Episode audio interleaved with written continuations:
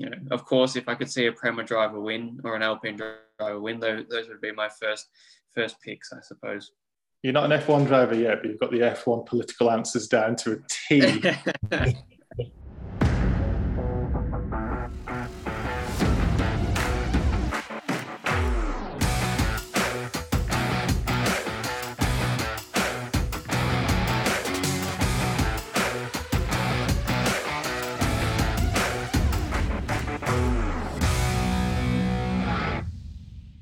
Hello and welcome to the F1 Feeder Series podcast, your guide to keeping up to date on everything in the junior single seater world.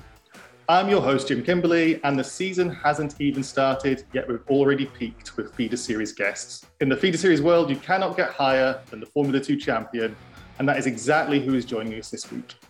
Ladies and gentlemen, it's only bloody Oscar Piastri. Welcome to the podcast, Oscar. How are you doing today?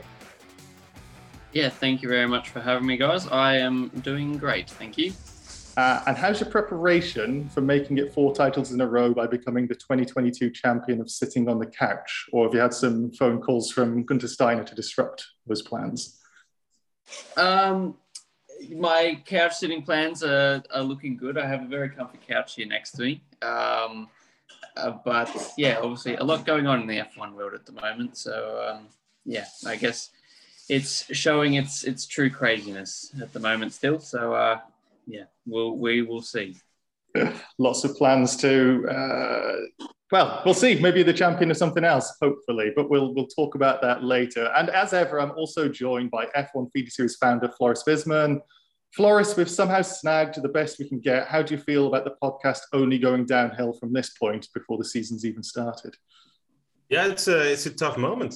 I'm actually crying from the inside, and it's not only because of the the cracked rib I got from karting yesterday. So it's double sour for me. Well, at least Oscar can do some sort of work by teaching you how to not crash in karting. And Tyler, welcome back to the podcast. It was all Formula Regional Asia and all the stuff in the Middle East last time you were on. Not so now, preseason testing finally underway. How good was it to see the F2 cars back in action? I mean, everything moves so quickly. You know, when you're covering motorsport, it just moves from one series to the next, especially when you're covering winter series. But it's it's lovely to see Formula Two cars back on track. Bahrain, you know, we know how how quick the cars are around there, so it's it, yeah, it's, it was good to see everyone get back up to speed, even though there was a small sandstorm getting in the way. But yeah, we'll, we'll probably talk about that a bit. But yeah, um, and I think last time I saw Oscar was in Abu Dhabi, so he wasn't even champion yet. So yeah, it moves very quickly does indeed. Yeah, the, the bitter taste of the off season kind of feels like it's going away with all the things ramping up at the moment. So, as you said, Tyler, we've had Formula Two and Formula Three back on track doing preseason testing in Bahrain, and we're going to delve into that. And as you may expect, we've got one or two questions from the mountain sent in by all of you once you heard that Oscar was joining us that we're going to have to ask you. But first, a quick reminder to like, comment, and subscribe if you're watching on YouTube. And if you're old school and listening to the audio only version, please leave a review on whatever podcast platform you're using. As Oscar joining us proves, it really does help us out. So there's only one place, unfortunately, Oscar, to start. A Haas seat becomes available unexpectedly.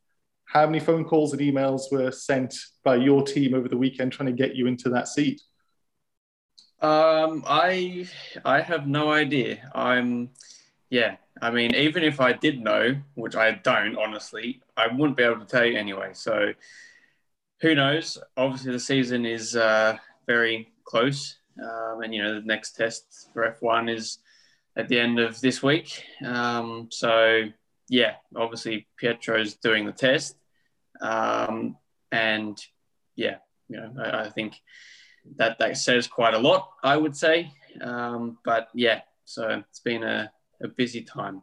Has it been so busy for you this season compared to others without having to jump in a car? Or has this been quite not welcome? Obviously, it's not welcome, but quite a welcome break in some regards. Uh, it's, I would say it's still been busy. It's just been busy in a very different uh, kind of regard, I guess. There's been a, a lot more organization um, and, you know, firstly, getting to know a, a new team um, because you know a lot of the the traveling and, and organizational stuff for the last well for my whole career and especially for the last two years has been with with you know the teams have been racing with. So Prema for the last two years. So it's you know a change of people for this year. So getting to know everybody at Alpine, um, and there's a lot of people to get to know at, at any F1 team. Um, so you know that side of things has been quite busy. I did a test day in Paul Ricard. Uh, when was that? A, a, few weeks ago now. Um, in in the RS18. So I've, I've already done a little bit of driving this year.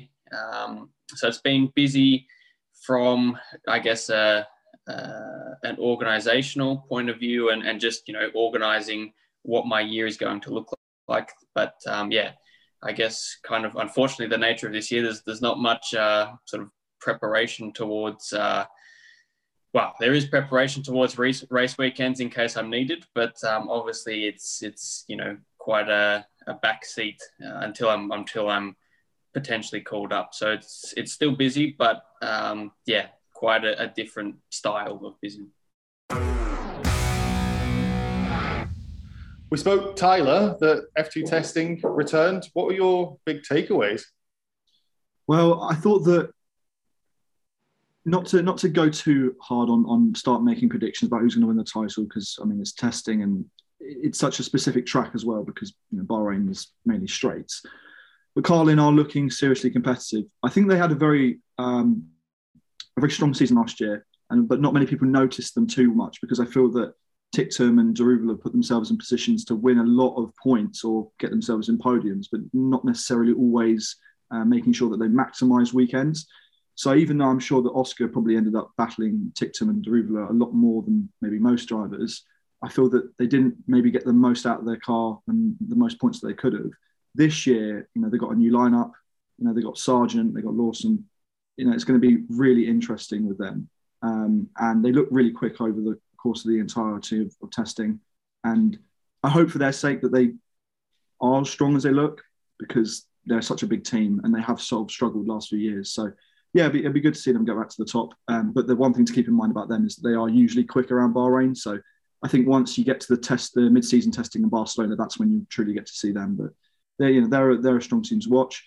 I think Daruvala, I think he probably is maybe odds-on favourite at the moment in terms of to win the title solely based on the fact that he's experienced and he's in the Prema winning machine that Oscar knows so well, so well about.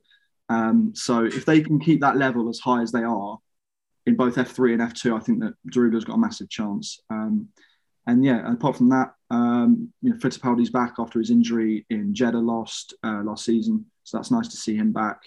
Um, and then finally, um, finally, in terms of the laps, um, it was uh, Frederik Vesti, uh, Frederik Vesti who put the most amount of laps in, uh, and he's a driver who needs to have a big season. You know, he's still a Mercedes junior, uh, but he is a rookie now in Formula Two. So there's a few there's a few drivers that have come into this season. There's sort of a transition year. A lot of the drivers that have been there for two or three years, like Guan Yu Zhou, like Dan Ticktum, have sort of moved out now. So you've got a new breed of drivers coming in. So it'll be, it'll be very, very exciting, but it's going to be really difficult to call. I, I feel. Yeah, it feels like a bit of a changing of the guard with so many rookies coming in, and you don't really expect a rookie to go in and win in their debut season. Only the best of the best do that, eh, Oscar? Um, Speaking of which, Floris, where do you rank Oscar? You have been doing F1 feeder series for some time and you're very, very aware of the quality of drivers. How do you rank Oscar as one of the, the ones from the feeder series world of the last few years? Yeah, you know, I've been doing this for for uh, three years. I started it in uh, 2019, so um, I think that's all three uh, uh Oscars championship years. Um, but what's the the the thing that stood out to me um, is probably that uh, he won. Sorry that I'm talking about you while you're here, but um, th- that you won uh, two championship as a rookie, and that's uh, what not a lot of drivers do. Like I think only maybe only uh, George Russell and, and, Charles Leclerc uh, won F2 F2 and F3 um, in a row as a rookie. So that's uh, something that stands out um, because F2 and F3 every, every year it doesn't matter uh, what you do, you start over. So when you win F3, that's all that's all nice. Uh, but then you go to F2, it's a different car, different downforce, etc. So when you adapt that quick, like I don't, I think it didn't even take Oscar uh, like like one round. You know, it was straight on the pace. So that's a very important part, uh, I think, Um, and also, which uh, something I heard uh, Alex Jacques uh, say, um, uh, is, is that he has a very measured approach uh, in his driving and his, his, his preparation, um, which also culminates in um, like be, being very, very like more like a silent assassin, like a very very consistent uh, and that's a that's a quality you know it's it's uh, it's all cool uh, when you excel and, and win a race but uh, if the next race you you have NF you so you probably won't be champion. So uh, that consistency also is very important. And that's you know that's why I have very you know very high hopes for for his F1 future. Um, and I actually I, I have no doubt you know every time it's going to be new. Every time you move up, it's going to be new. But uh, I have no doubt uh, he will do well. Not so silent assassin uh, in Abu Dhabi, though. Oscar winning the title, then going straight into a bit of a, a, crazy overtaking fest. What happened there? You were so serene all through the year. You get the title in the bag, and then start. Were you just letting loose at last?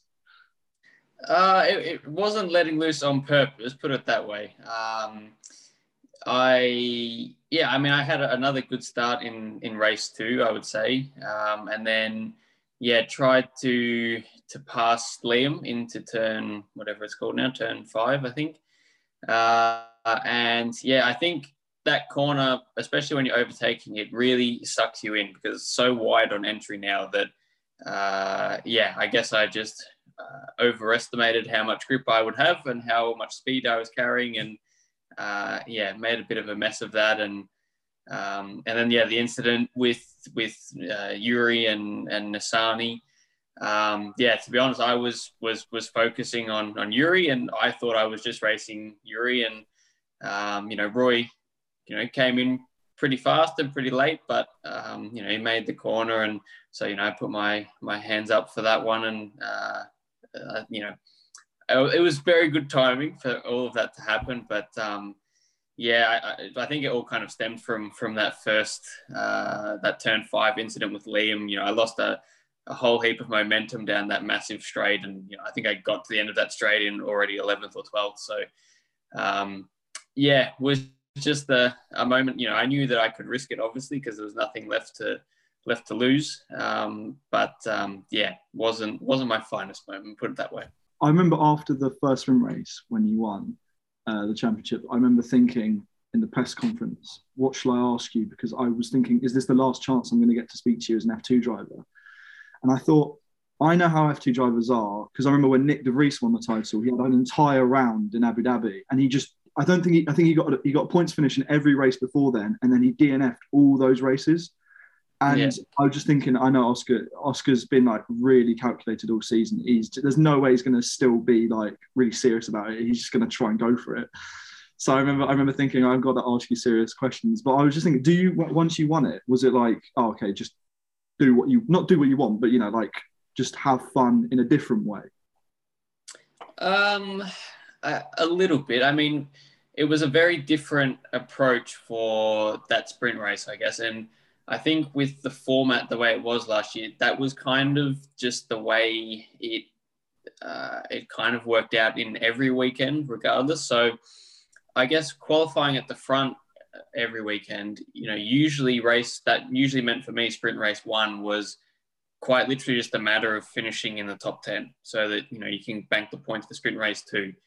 But since I already had 15 points from, uh, no, not 15 points, 10 points from finishing third in race one, and I knew that you know if I uh, you know basically that I could kind of do what I wanted in sprint race two, and you know it wasn't going to affect my starting position for the feature race. So that regardless of the championship and stuff, that was I guess kind of always a bit of a strategy throughout the year um, that I just never really got to use because well, I, say unfortunately, very sarcastically, I was always starting uh, at the back of the top 10 for sprint race one because of qualifying. So um, it was a bit of a case of, you know, I've already got my points in the bag and the championship in the bag. So, um, you know, might as well try and get as many positions as I can. And, um, you know, I wasn't trying to do anything crazy, but Uh, and I knew we were quick from race one, but yeah, it kind of just didn't work out that way. And I think for the feature race, you know, uh, it was quite, I'd say, quite surprising how much pressure I still put on myself to to win that feature race. Um, like I still went into that thinking, you know, I really, really want to win this feature race. Like this, probably the same, if not even more than the feature races I'd won before that, because I was like, you know, my last race in F2, the last feature race, you know, I want to make kind of one final statement and one last win kind of thing. So I actually put quite a lot of pressure on myself for, for that last race to make sure I got the job done. And we did. So that was, was great. But yeah, that sprint race too was, um, you know, there wasn't really any consequences to that, of course, uh, minus, minus a grid penalty for, for the feature race, which I avoided. So that was good. But yeah, I think with that format, there was kind of a, a race without consequences in, in that sense. So um, yeah, made the most of it must be difficult for you to put your hands up when you already had one hand with a trophy already there for the season.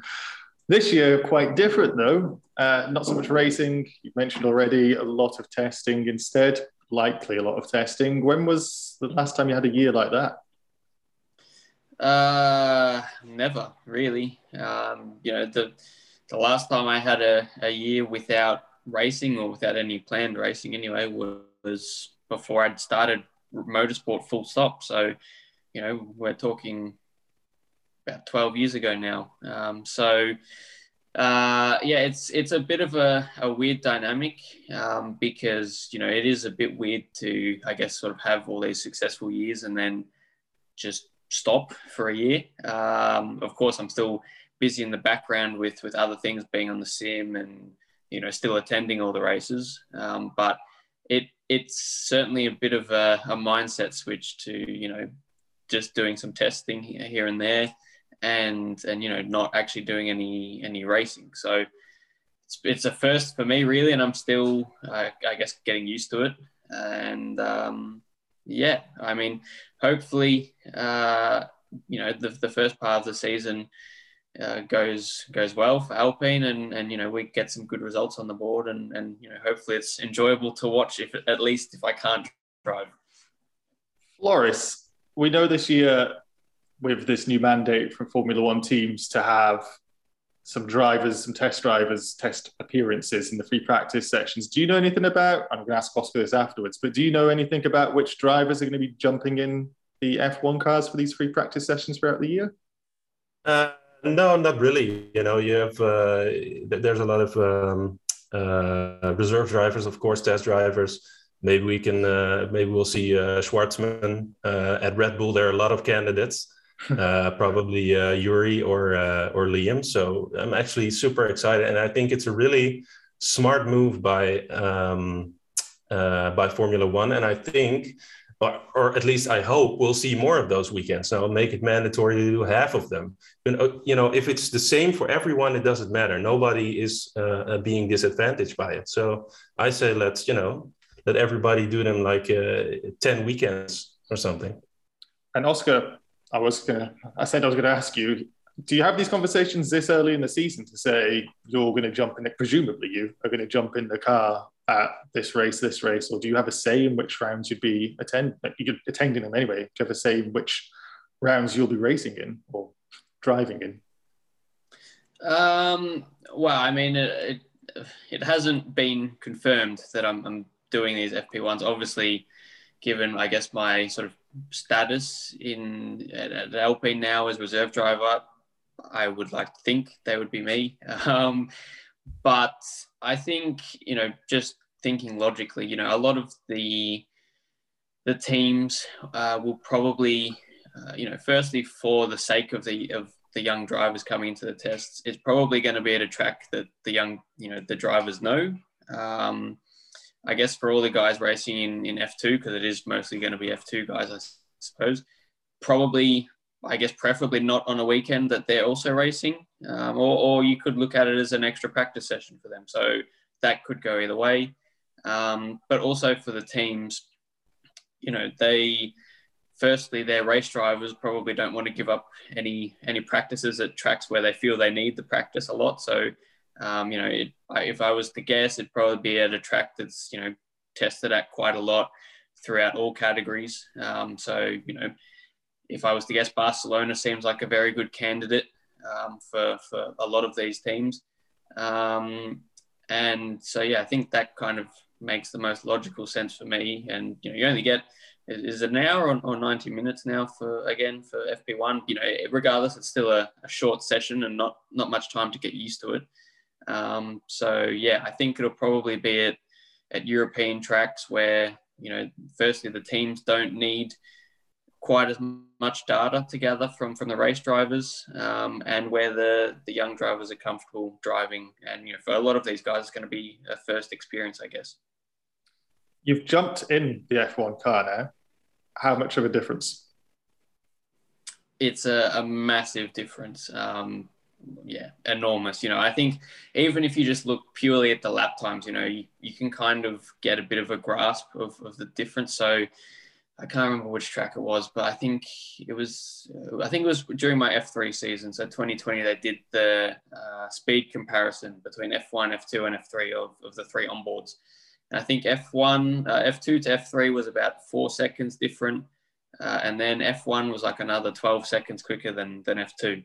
Um, so you know, even if you just take Barcelona, that's, you know, the, the uh, magnitude of, of time difference is three times more. So that says quite a bit, I guess. Um, and, you know, the, in terms of top speed, it's not a, a, huge difference from F1 to F2. Like Baku, we were getting up to uh, I think it was 330 k's an hour. Uh, same at Monza, which is is the rev limiter.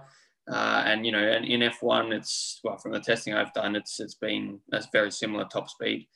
Um, it's mainly just the downforce and and the braking, which is related to the downforce, but just the amount of downforce you've got, the, the braking capability and the the high speed performance is just you know a completely another world to anything I've I've ever driven. Um, and so yeah, I would say those are the two main areas rather than the the power, I guess. And you know, I think in every category you, you step up, you kind of get used to the power jump the quickest. It's just when you've got quite big uh, philosophy changes in terms of driving and and just car behavior. It's that that generally takes a bit longer to get used to. I'd say, but it's yeah, a massive step up from from any any kind of car. Now, Tyler, we expect Oscar to be stepping up, we certainly hope Oscar to be stepping up in 2023, if not in a Haas in 2022, who knows? Um, but we expect Theo Pourchaire will be stepping up in 2023. We've had a whole podcast with Josh Revel talking about our expectations for 2022 in Formula 2. Do you have any title favourites yourself? I mentioned that I'd say odds on at the moment, Daruvala is probably slightly the favourite based on his position as being experienced and in the Prema team. But Pourchaire seems to be everybody's favourite, seems to be the fan favourite for this year. I think being the youngest winning uh, driver in F2 history helps. I think um, there seems to be sort of some sort of massive fanfare about, I think, him as a personality as well. I think the fact that he is young, I think he, there's uh, a lot of, you know, the younger fans share that in, in enjoying to see someone that young. Um, and I think that yeah, he actually actually does have a really good shot. I think the biggest challenge for him this year will be mental, uh, the mental challenge, because uh, Oscar mentioned it uh, a bit earlier about the, the schedule changing. Uh, it's a really really big deal this year. You know, last year if you screwed up that first sprint race, you pretty much no points in the second one, and then all that pressure is lumped on that feature race. This year, if Pourchaire can get the qualifying right in the same vein that Piastri did towards the end of the season, then it makes life so much more easy for you because even if you don't get points in that first sprint race, all you got to do is just relax, take your time, and you know do better in the feature race. And because there's no second sprint race, it's not as much pressure on that final feature race. So it helps, I think, even though there's more rounds. Uh, the fact that there's less races every weekend will take pressure off a bit for those drivers. So, yeah, qualifying is going to be massive, and I think Pourchaire is definitely on a one lap basis, definitely one of the quickest in there no pesky Australian to, to start taking all the pole positions this year, so he's got a much much better chance. We've got a whole bunch of questions that we wanted to ask, but as much as we could ask them all day, F1 Feeder Series isn't for us. It's for our audience, and we want to make sure that you all feel involved. So we're at, we're going to move on. onto the part of the podcast where our viewers and listeners have their say with hashtag AskF1FS.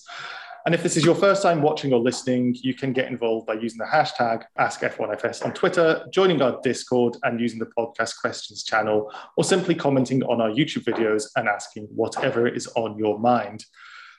I'm afraid Floris and Tyler is going to get a little bit quiet on your end, but you'll have to just sit back and relax and listen to that Australian accent answer quite a lot of these questions. But please feel free to jump in when appropriate if you have any follow ups yourselves. And I'm going to start now with AS19 Alex, who's asked via Twitter Oscar, how does your weekly life look now without any racing to keep yourself occupied? You mentioned already uh, some of the simulator work going to the F1 weekends, but anything else on a week to week basis, not on the weekends?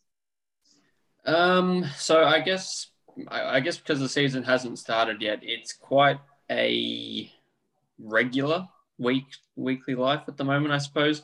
Um, so I, you know, for the last couple of years, I've I, I still live 20 minutes away from from uh, from Enstone, and somebody is ringing my phone. Gunther Stein on the phone. Um, It could be Guenther Steiner. Go and pick it up. no, I think it's someone at the intercom. So it's probably Caio who's locked himself out, but that'll that'll teach him. I would like to Um, point out to anybody who was watching the podcast or was listening to go back and watch Caio Collet. This is Caio Collet in F3, uh, who had a little cameo crawling behind Oscar earlier in the podcast. I know Tyler laughed and spotted that as well. So you are living with Caio this year again, right? Correct. Yes. So so we live, you know, very close to Enstone, and uh, we've been living close to Enstone for uh, a couple of years now, and we we go to to the factory at Alpine pretty much Monday to Friday. Um, so you know we normally get there at, at sort of you know nine thirty in the morning, uh, and you know train in the gym for the morning, have lunch, and then either do some more training or you know do whatever in the afternoon. Depends on the day, I guess, but. So I spend, for me personally, I spend a lot of time at the factory, and you know, a lot of the, especially when I was in the academy as well. Um, a lot of the academy guys spend spend the time there as well. So that is hasn't really changed for me at the moment. Um, I guess once the season kicks in, you know, I I basically will have the same schedule as as an F1 driver, just I won't actually be driving. So uh, especially for the flyway races. You know, I, I still need to go to uh, the track on, on Thursday, be there for media day, and you know, be be available. Um, so that side of things will still be very very busy. But in a weekly life, it's yeah, basically go to Enstone. Uh, Monday to Friday, have my weekends off. Usually that involves seeing my girlfriend because as I looked at my calendar this year, there's not a lot of weekends left. Um, and yeah, that's pretty much my life uh, without racing, I would say. Okay, well, I'd love to follow up, but we've got so many questions that I want to get through as many as possible. This one comes from Harry, again on Twitter, and he wants to know Have Alpine or any other teams started talking about a possible 2023 drive yet? Uh, you should be on the year, uh, you should be on the grid this year, he says, but definitely should be next year. Um, no, there, there hasn't been any talk about 2023 yet. Uh, I think it's it's still you know, far too early to sort of have those discussions. Um, I guess once the season season starts, then you know we'll get a, a good idea of the, the pecking order for the year and and you know who's performing and who's not performing in terms of both teams and drivers. Um, and you know I suppose the regular silly season is around the uh, the summer break. So, you know, I expect that you know a lot more information will will I guess kind of come to everybody uh, around that time, myself included. So.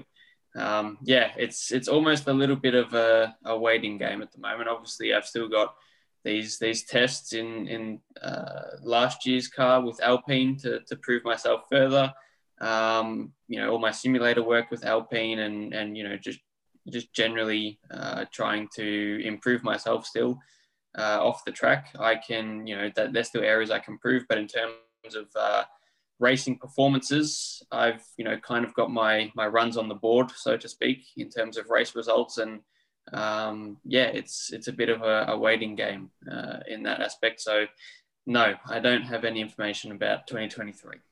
I will follow up on this one though, actually. Um, we spoke last year and we spoke about this different format, which is now gone. Do you think you might have suffered from that? Because that was a conversation a lot of people had with regards to driver selection, that the way that the season progressed last year was so difficult that by the time silly season had come around, F2, you were looking strong, but you were weren't notching up four feature race wins in a row.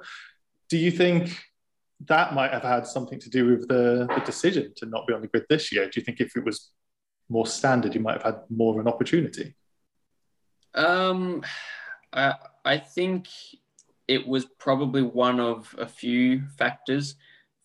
It, it I, you know, I'll, I'll be honest and say it certainly didn't help my case. I, I guess, um, and and you know that was the same for for the whole F2 grid. Um, and you know the the reality is I I knew after Silverstone, which was was round four, um, that my chances of getting on the F1 grid were not much higher than zero. Um, so that was, you know, quite uh, a hard moment to take. So you know, halfway through the season, so I don't think it it helped definitely, but I think another pretty big factor is obviously it's such a big regulations change for F1 this year that um, you know I think understandably the teams, uh, you know, all, all, of the teams wanted experience, um, and you know, I guess there's there's also the case that it's such a new philosophy that maybe a, a young driver that's not been in F1 could, you know, it's, it's almost the perfect time for them to jump in. You could look at it both ways, but um, yeah, I, of course, you know, I think the the answer is is kind of in the fact that they've changed back to to two races per weekend and more weekends. I think you know that kind of uh, answers answers the question itself. But yeah, I I don't think last year's format um, it, it, certainly didn't help. I would say. Yeah, I know Floris, Tyler, and myself all agree that going back to the two races weekends and the longer seasons a little bit a little bit better than what we had last year's welcome return. Uh, we'll move on to Glickenhaus enthusiast by Discord, who wants to know what your opinion is. And uh, I didn't ask the question on the Prema tax. So, do drivers get as big an advantage from being at Prema as people say? Um, well, no, I don't think so. But I, I think you know, obviously in F three, Prema are, are very, very strong. Uh, um, but I think what a lot of people uh, particularly people outside of Prema, I guess, kind of uh, don't really. Um, I, I, don't know. Maybe they do think about it, but it's kind of a bit of a chicken and the egg effect. Obviously, you know, I think the first year of this new F3, um, you know, Prema's lineup was was Shwartzman, Daruvala, and Armstrong, which I would say for that year was was the strongest lineup. And, you know, I think all three of those guys are incredibly strong drivers. And I think that's part of the, you know, I think that's part of it. I think because Prema do a good job, they attract the best drivers, which then, you know, kind of just levels everybody up uh, at the same time. So, uh, you know, I think if you look look at F2 last year, for example, you know, I think Robert and I was a, a very strong pairing there. Um, and so, yeah, I, you know, I'm certainly not saying that Prema don't do a, an incredible job. They they definitely do. Um, and but you know that is all. It's it's all down to hard work, and you know again they they attract the the best drivers as well. So um, you know I think a lot of the drivers that have been with Prema throughout the years, you know, okay, maybe they wouldn't be be winning quite as much without Prema, but I think they'd still be certainly near the pointy end of the grid. So um, yeah, I think that's that's my answer on that. So you suggesting that, that you are Prema are choosing you rather than you're going to Prema saying, "Look how good I am." Well, I, I think for me, I you know, and this is just a stat. Like I have one, I have a championship that that was won without Prema, and okay, Prema weren't in that championship, but um, you know, I, I still, uh, you know, I guess this is for me personally. You know, I didn't I don't think I won everything because of Prema. Obviously, in F3, it was was was useful, but I think another important thing, I guess, to note is that I I never lost to a teammate in in junior categories. So, you know, I guess it with Prema, it, it does help, um, but you know, you've still got your own teammates as competition, and and because Prema are such a good team in particular, you know, they attract the best drivers. Um, so it's yeah, it's it's a bit of a tricky one, and you know, of course, people outside of Prema are, of course, going to be wanting to go to Prema, I suppose, because because you know, they are, I think, the best team out there. But um, yeah, I think yeah, I don't think there's much more to say really. Floris can attest to the fact that even on the background side of things, Prema are very professional. They're the one who always send the press release out, like uh, press release out right after qualifying, right after the races for every championship. Floris, eh?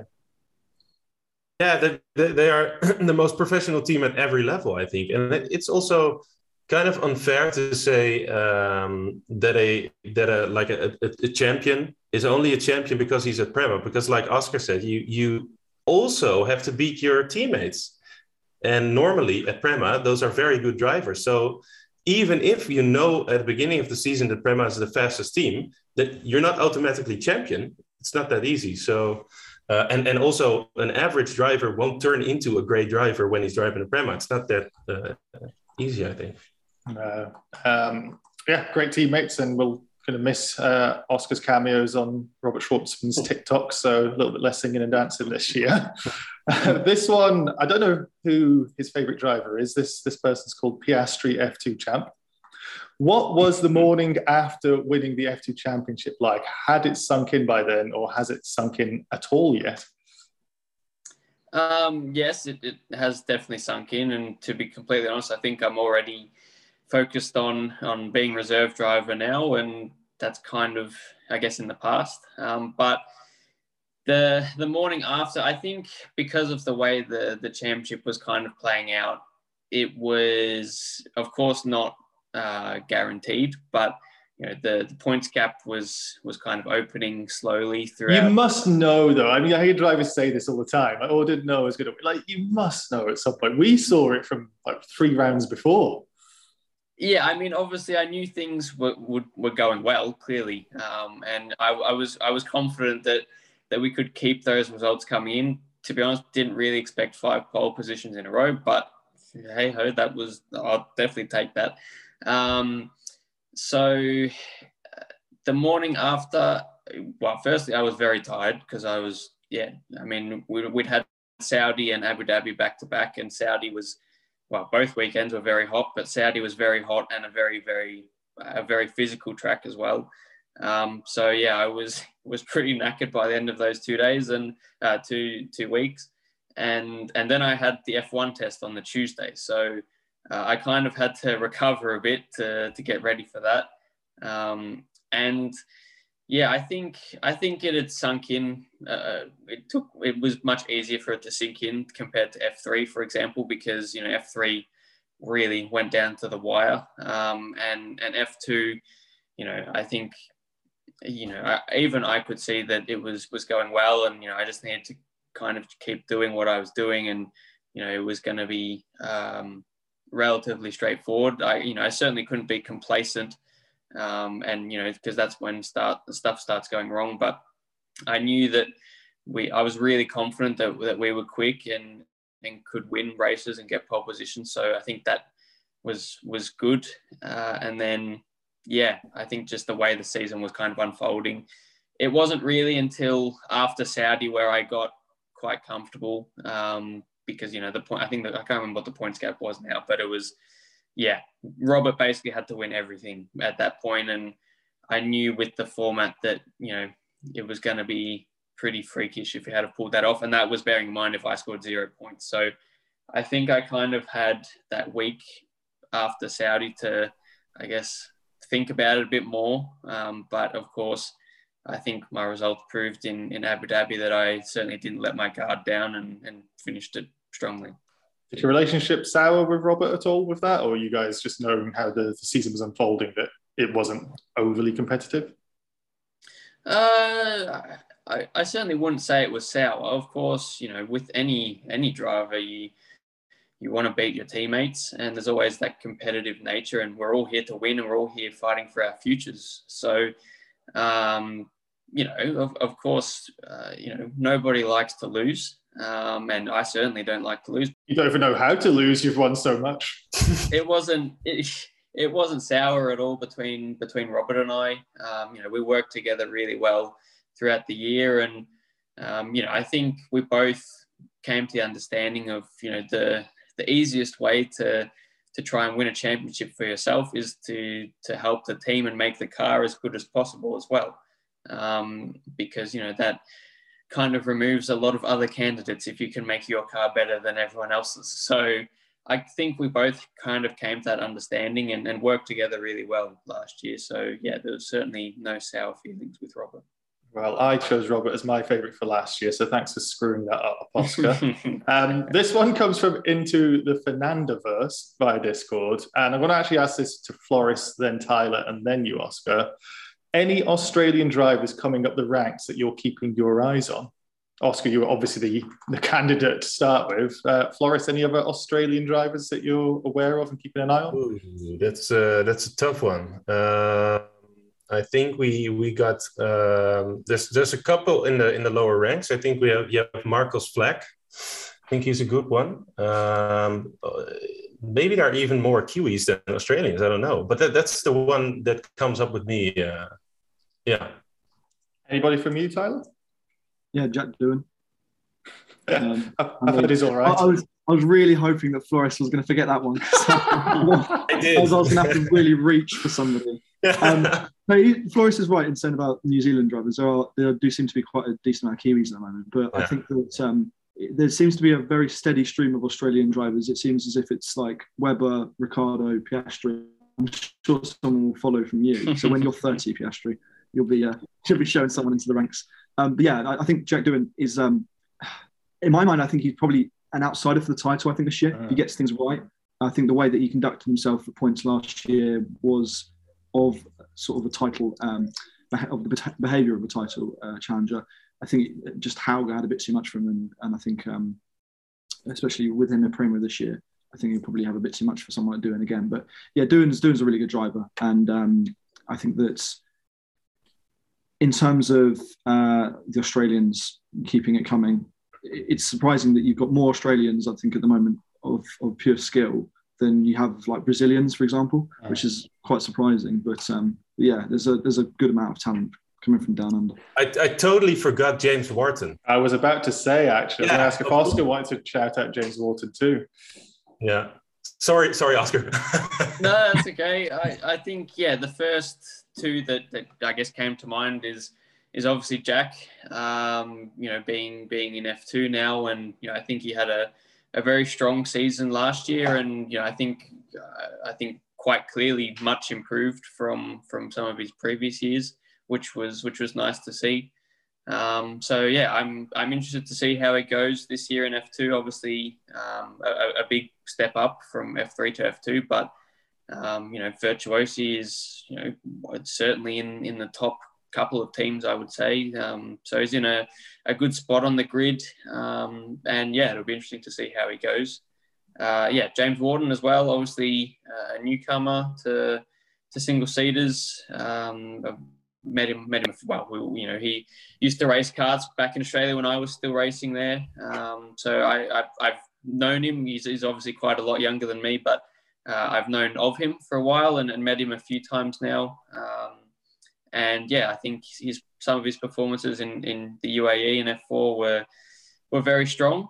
Um, you know, I think he had some up and downs, but that's you know only natural at, at the beginning of your single seater career. I I know all too well about that. So um, yeah, I think those two are, are really the the the yeah the two that I can can really see. Uh, you know, I know Floris mentioned Marcos Flack, and um, to be honest with you, I, I, don't really know much about Marcus. I've I've heard his name floating around a little bit, but um, yeah, I think Jack and and James are, are you know in good spots on the grid. Uh, have won races already, and yeah, so I'm interested to see how they go. I think it's very interesting to note that Oscar did not jump to the defense of Brazil and defending his uh, housemate right there when Tyler was absolutely slagging the Brazilian drivers off. well, I'll let you off and we'll go with this final question before we've got 10 quick fire questions to round the podcast up. This is one from Dan, and he wants to know who your title favourites are for F2 this year. Um, that's a, a very good question. For me, I I think I agree. Jehan is, I think, on paper, um, very high up there in the list. Obviously, he's he's, he's with Prema, and I know how good that car is. Um, and and you know he's in his third year of F2, so um, got a lot of experience. Uh, I'm interested to see how how Hauger goes. He could be, uh, you know, maybe he he he'll do the same as me. I don't know. Uh, um, but yeah, I think his F3 season last year was was very very strong. So we'll see. Um, and uh, I mean, we won't really know anybody's true pace until the first race weekend. But I think yeah, the two Prema guys, you definitely can't count them out. I think Pourchaire, obviously. Um, uh, certainly up there as well. Um, you know, I think last year he showed you know moments of, of brilliance. Obviously, Monaco was a, a big highlight. Um, I think for him, I guess it'll be important to, to be consistent, um, and also you know it, it's uh, part of it will be uh, how how strong ART is, I suppose. Uh, I think Lawson as well at Carlin is is another really strong candidate. Um, obviously, you know, Carlin a, a, very strong force, and you know, I think Liam is is a very good driver, very fast driver. Obviously, uh, very skilled at at, at uh, wheel to wheel combat and and you know quite aggressive. So um, it'll be interesting to see. Obviously, had a few good moments last year as well, um, and you know, I think again similar to to Teo, he's you know I guess consistency is going to be their biggest thing. Um, and yeah, obviously Logan as well.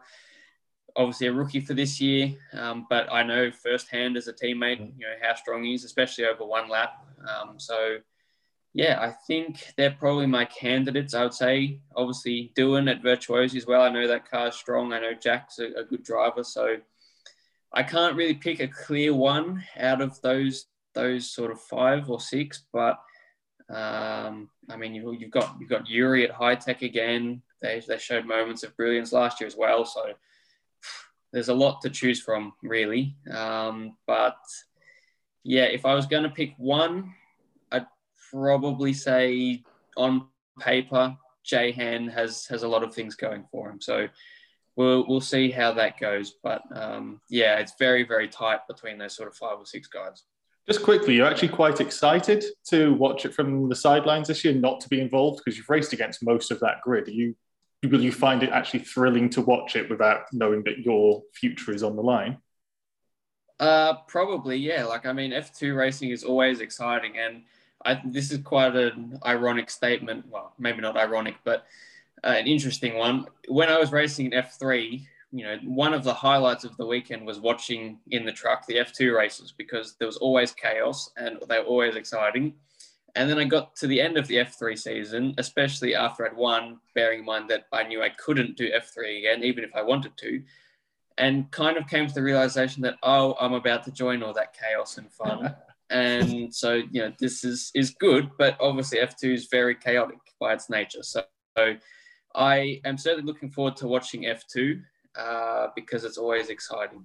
Um, and, and, you know, knowing knowing the guys on the grid and racing against them, you know, it makes it a little bit more personal, I suppose, as well. So, um, yeah, I'm certainly looking forward to seeing how the season unfolds. Is is, is there someone uh, you mentioned uh, your like your favorites? Is there someone you're rooting for? Maybe your your Prema the Prema guys or? Uh, you know, I think obviously I spent two years with Prema, so uh, you know I would would really like to see the Prema guys do well. Uh, there's also obviously Jack in in the Alpine Academy now, and and you know fellow Aussie compatriot. So it'd be nice to see another Aussie doing well. But I'm not going to name names. I think you know those two affiliations are enough. Um, but yeah, I think yeah, you know, of course, if I could see a Prema driver win or an Alpine driver win, those, those would be my first first picks, I suppose. You're not an F1 driver yet, but you've got the F1 political answers down to a T. you've got that sorted. We're going to run out of time, but to make sure we try and get as many questions in as possible, as I mentioned, we've got 10 quick fire questions. So just short answers. If you want to elaborate a little bit, then feel free. But yeah. I've deliberately picked them to give uh, possibly one word answers. So let's start with this one from Amber. And she stresses it's a very important question. Do you have a favorite animal like otters, maybe? Uh, not really, and no, it's not otters. Um, yeah, I don't know what my favorite animal is, but not otters. Not a honey badger either. No, not a honey badger. Like probably, I don't know, probably something like a lion or a tiger or something. I mean, a kang. If I'm gonna be fully patriotic, then a kangaroo or a koala or an emu. But uh, yeah, I don't know. It, it's not otters though or a drop bear. Um, or we've also bear. or a drop bear. We've also got this one from Star. Who was your favorite driver growing up? Um, good question. And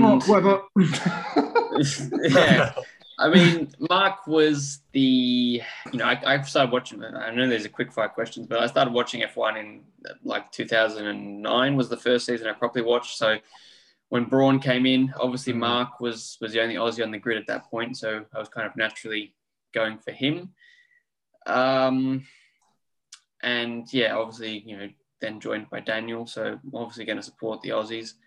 But I think watching Lewis has been, you know, nothing short of spectacular and a very good role model. Obviously, Verstappen as well now. Um, and yeah, so growing up, gonna yeah, Mark and Daniel really are, yeah. the two. This one from Arya, and you have to not toe the company line here because they're asked which is your favorite livery on the grid this year except Alpine. Ooh, except Alpine. Um, I think this is where I put in the line for legal reasons. I'm not allowed to subject. um, I don't know. I think I think the Ferrari looks nice. The Haas um, looks really good, right? yeah, nice, nice try, Jim. Um, uh, yeah, I, I, think the Ferraris. I mean, it's just nice seeing all these different different shaped cars on the grid, to be honest. But yeah, the Ferrari looks nice. I think. I obviously think the Alpine looks nice. We can we can go with Ferrari. I agree as well. I'm not the big I'm not the biggest Ferrari fan usually, but this livery looks absolutely mm. spectacular. So I'll let you off with that. Tay asks, does pineapple belong on a pizza? No. That's the wrong answer, unfortunately. um, this one's slightly different from favorite driver, but uh, which driver did you look up to while growing up? This one comes from TFDASG. Really rolls off the tongue. Yeah, I think, uh, like, I think when I was first watching, I I supported Mark, but uh, you know, uh, and I hope he takes no offense to this, but obviously Vettel was was winning everything at that point, won the four world championships. Um, so I was supporting Mark, but um, you know, Vettel was was doing most of the winning. Um, I think now that I understand more about racing, though, I would say Lewis mainly. Um, you know, I think the way he goes about things on and off the track is, you know, quite exceptional. Uh, and I think the end of, of last season, you know, the way he kind of handled all of that, uh, especially immediately after the race and the, the post race interviews, was nothing short of, you know, remarkable. Like I was really impressed with with that because I certainly wouldn't have been able to stay so calm. Um, but yeah, I think Lewis, you know, mainly because he's been so su- successful, but I guess you know, he's, he's, he's put himself in the right spot at the right time. Mercedes clearly believe he's the man for the job because they keep re-signing him. Um, so, yeah, I think Lewis is probably uh, my answer. This one from Jen. What's your butter to Vegemite ratio? Uh, I don't, I don't really eat Vegemite that much. Like, I don't mind Vegemite. I'll eat it if it's there, but uh, like you can't you can never have too much Vegemite. Uh, I mean, sorry, no, I take that back. I take that back. You can. It's very easy to put too much Vegemite, and I think especially people outside of Australia that don't have any experience with it often forget how strong it is or don't understand how strong it is. So you just need a, sm- a small layer of Vegemite. This might answer the next question as well. Then Mads wants to know Vegemite or Tim Tams. Tim Tams. Uh, they also want to say just I know it's a rush, but side note, uh, they brought Tim Tams all the way to Jeddah to get them to Oscar, but unsuccessfully. So unfortunately, you could have some Tim Tams brought to you. This one comes from Sam. When you play Mario Kart, who is your go-to character? Uh, to be honest, I haven't played Mario Kart in ages, but uh, I, I can't remember who I used to pick. I think I used to play Mario Kart on the Wii when I way back in the day now, like at least 10, probably even more years ago. And I think it was like Koopa Troopa and Dry Bones that I used to pick, but that was only because they used to have the the best bikes available or the best carts available. So it was all it was all for performance reasons. So that was the sole reason as a true racing driver. Indeed. Yeah. This one comes from both Vienna Forever and Law again. Uh, in Chasing the Dream, you had a bottle of shampoo on your bedside table. I've got to ask, why is it there instead of your shower? I already had some in the shower, and that was, I guess, where I just put it in. that was that was my my new bottle waiting to go. So yeah, mystery solved. And this one finally from Law as well. Do you use your own gifts when you text people privately? uh, uh, very, very, very rarely. But you are aware Depends. they're there. Yes, I'm, I'm, I'm more than aware that they're there. Yes. uh, depend depends on the circumstances, but especially when they first came out, yes, a little bit, and like especially in stuff like Prema group chats and stuff, or stuff to do with racing people, yes. To other people outside of racing, no, because that just looks weird. I would say, but um, I have used them before, yes, just not very much. Yeah, so the answer to that is when you win a race, you just text one to, to Robert like that, waving at him. Right, well, run out of time, unfortunately. And uh, Oscar, as always, Floris and Tyler. That's all we have time for. Thank you for everybody watching and listening. If you'd like to have your question asked on a future episode, use the hashtag, hashtag AskF1FS on Twitter. Drop any questions below if you're watching on YouTube, or let us know what questions you have on your mind on our Discord. Look for the podcast questions channel. And if you are watching on YouTube, dropping a like on the video, leaving a comment, and subscribing to the channel all helps us out a lot. And if you're listening, leaving a review on the podcast platform you're listening on is greatly appreciated. Finally, check out f1feederseries.com for more feeder series insight and follow F1 Feeder Series 1, F1 FS Americas, and F1 FS Live on Twitter. You can find the links to all of those, plus the Twitter accounts for myself, Floris, Oscar, and Tyler in the YouTube description or the podcast show notes. Until next time, we have been the F1 Feeder Series podcast. Goodbye.